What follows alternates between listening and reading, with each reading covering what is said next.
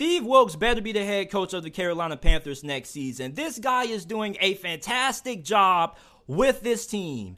Imagine me telling you before the season that the Carolina Panthers around week 17 were going to have a shot at winning the NFC South. Many of you non-Panthers fans probably would have laughed. You probably would have said, man, JT, the Panthers have no shot. Tom Brady and the Bucs are going to win this division with ease. And then, here's the kicker. Imagine me telling you before the season that the Carolina Panthers in Week 17 were not only going to be competing for an opportunity of winning the division, but they're going to be doing it with an interim head coach. This is some Disney movie type stuff that we are witnessing right now. Steve Wilks not only has energized this locker room and this team, but he has energized a whole entire fan base. Go to any of the Carolina Panthers social media accounts and go to the comment section. You will see fans commenting saying that they are crying or how they believe in Steve Wilks. Like, Steve Wilks has galvanized the whole entire Carolina Panthers fan base, this locker room, the front office. There is no reason why Steve Wilks shouldn't be the head coach of the Carolina Panthers, regardless if they win the division or not. If they win the division, you 100% have to make him your head coach. If they don't win the division, you're probably still going to have some tough decisions and some tough discussions that have to be made. But you definitely are going to have to make Steve Wilks one of the front runners for this coaching job. He has a record of 4-5 as the interim head coach this season of the Carolina Panthers. And yeah, they do things conservatively, but it's because look what they have to work with on offense. They are winning games with Sam freaking Darnold. Not only has he won games with Sam Darnold, but he also has won games with PJ Walker. Listen, for all you guys who are knocking Steve Wilks and his coaching staff for being too conservative, you got to understand something. The Panthers don't have that great of a roster. And when you look at their quarterback situation right now, they're winning games the best way they can. You see, part of being a great coach is being able to find ways to win and being able to adapt to the current personnel that you have to work with. And with the current personnel and talent that the Panthers have offensively, the best way of them winning games is by running the football. And it's funny how some people knock them for running the football so much when the mantra of this team is keep pounding. The Carolina Panthers were averaging damn near 10 yards per carry in their domination over the Detroit Lions. This team right now is playing some inspired football behind Steve Wilks. You know, there was a rumor that came out a month ago that said that the Carolina Panthers potentially could trade for Mike Tomlin. Now, of course, I just disregarded it. I was like, bruh, the Steelers, no way they trade away Mike Tomlin. Well, if there was any truth to those rumors, there's no reason to even attempt the Mike Tomlin trade because you have a guy who is similar to Mike Tomlin. Steve Wilks is an ultimate motivator. This guy knows how to get players to believe in themselves. And you can see it right now. He has these players believing in themselves to the degree that they're playing way better than how they have in the past. Look at Sam Darnold right now. Sam Darnold is playing the best football of his whole entire career. And yeah, the statistics may not be all that pretty. If you watch the game and you look at how Sam Darnold is performing, he is doing what the Carolina Panthers need him to do. Take care of the football, make big plays when need be, and that's it. This is a team that isn't going to do anything flashy on offense. They want to run the football down your throat as many times as possible, and they want to rely on their defense. I hope that Steve Wilks not only gets this job, but he is able to find his franchise quarterback, because that was one of the large reasons why he failed in the only year that he was the head coach of the Arizona Cardinals. You went into that season with Sam Bradford as your initial starting quarterback. Then you end up putting in Josh Rosen, and the team around them wasn't great, and it just wasn't a good situation. And you definitely have to give Steve Wilks a lot of criticism. You know, there was a lot of mismanagement about how he went about his first year in Arizona, but he definitely could have gotten a second opportunity. If you're looking for a reason to give Steve Wilks another coaching job, listen to Matt Rule's interview that he did on Good Morning Football a couple of weeks ago. They asked him, how did you feel after you got fired? He said, of course it sucked, but he was happy when he walked away and found out that Steve Wilks was going to be named the interim head coach. There are many head coaches that when you ask them about Steve Wilks, they have nothing but admiration for the guy. They praise the guy for his leadership, how good he is at motivating players and getting players ready to play. And not only that, but this guy is a fantastic defensive mind, and he is a great head coach. You see, I'm not really somebody who is a big fan of giving failed head coaches second opportunities because the majority of times they don't work out. But I definitely think from what Steve Wilks has done so far with the Carolina Panthers this season, he definitely deserves major consideration for this head coaching job. And if they make it into the playoffs and they win this division, not only does he have to be the head coach of the Carolina Panthers next season, but most likely he wins coach of the year. I've never seen the team win games with several starting quarterbacks, an interim head coach. This is something that is unparalleled. The last time I recall seeing something like this when a team rallied behind their interim head coach was the Las Vegas Raiders last season, behind Rich Bisaccia. Hopefully I pronounced his name right. I apologize if I got it wrong. But you remember what the state of the Raiders were last year once they parted ways or once John Gruden stepped down? You know, you had the Henry Ruggs incident. You had a lot of off-the-field distractions. And yet, that team rallied behind their head coach, and they found the way to get into the playoffs. And they nearly beat the Bengals in the wild card round. So you look at what Steve Wilks has done, galvanizing this team, galvanizing this fan base. I believe that the Panthers can win this division. Now, the Saints are still in it. The Falcons still aren't out of it yet. This division is still anybody's to win. Of course, Tampa Bay has the lead right now. But for the Carolina Panthers, when is the last time you've been playing? When's the last time the Carolina Panthers played in a meaningful football game late in December with playoff chances on the line? It's been a while since you've been here as a Carolina Panthers fan. And yeah, you're 6-9, but it doesn't matter if you have a winning record or a losing record. If you win this division and you make it into the playoffs, this season was a massive success. And not to mention that you're still going to have a couple of draft picks there, so you can still find your franchise quarterback next year, whether that be via the draft or whether you want to sign one in free agency. This is a roster that has a lot of great young talent.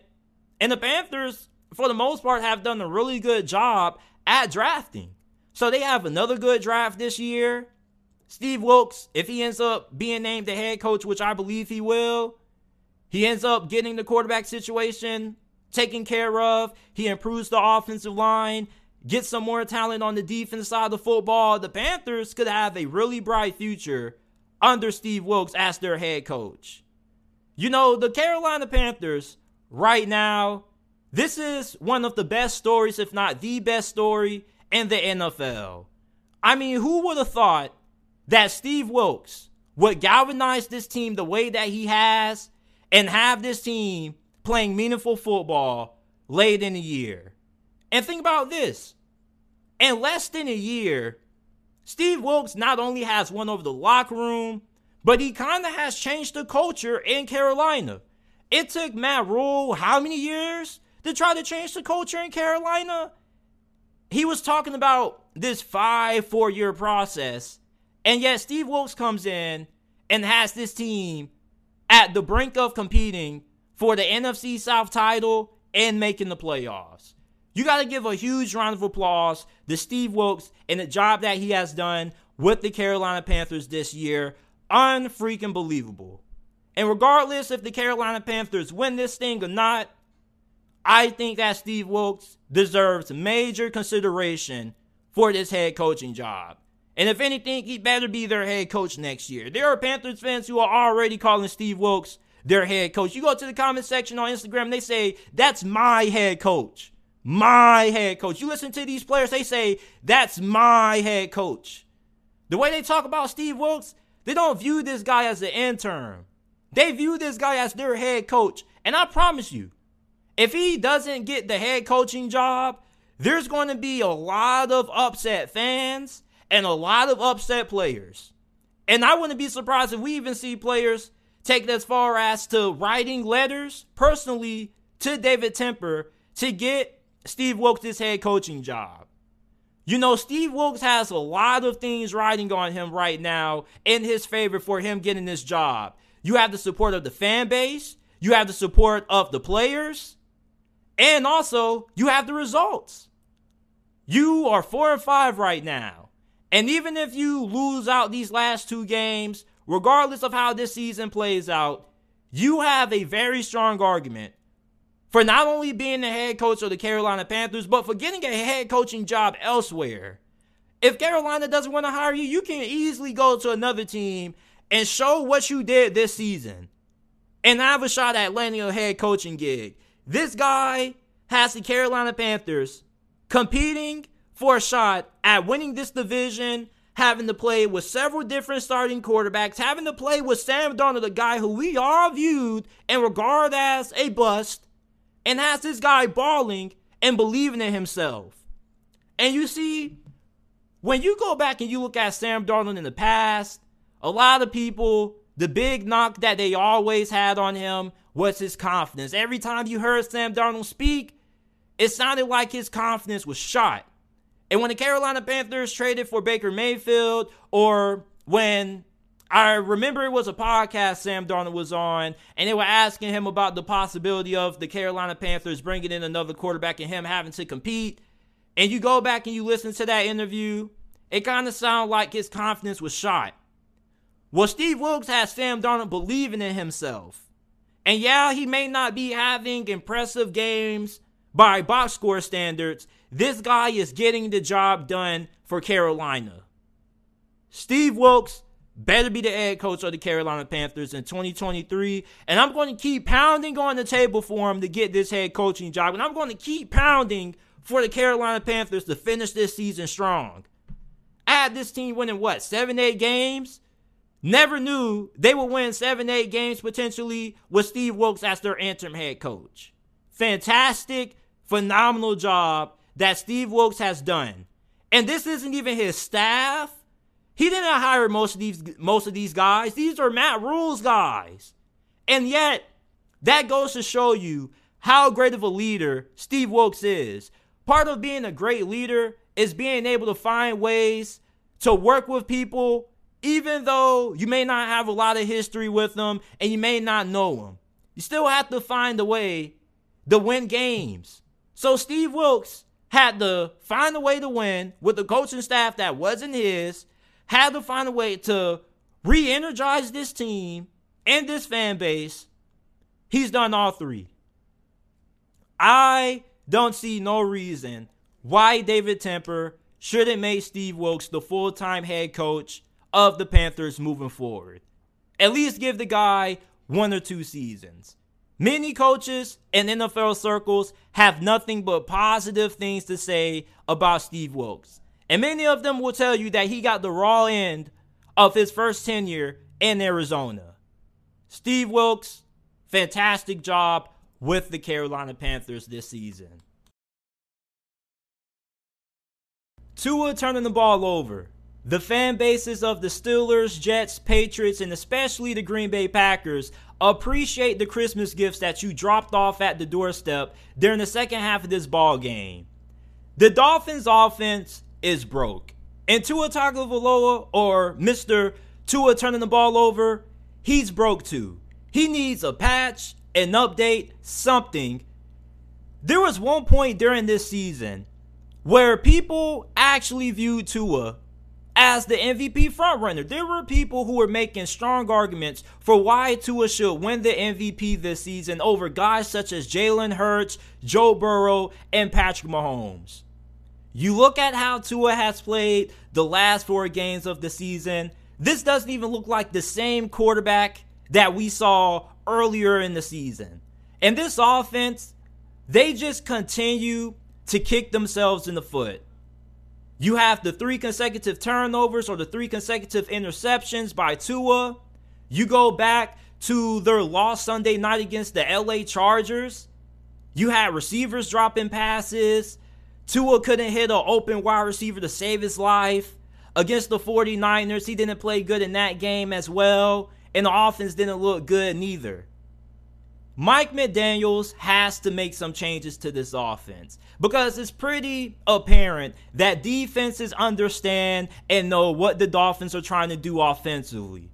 And honestly, it's no surprise, because if you go and you look at the Miami Dolphins team stats, or their player stats, go to the receiving numbers and look at the discrepancy in targets between Tyreek Hill, Jaylen Waddle, and the rest of the Miami Dolphins team.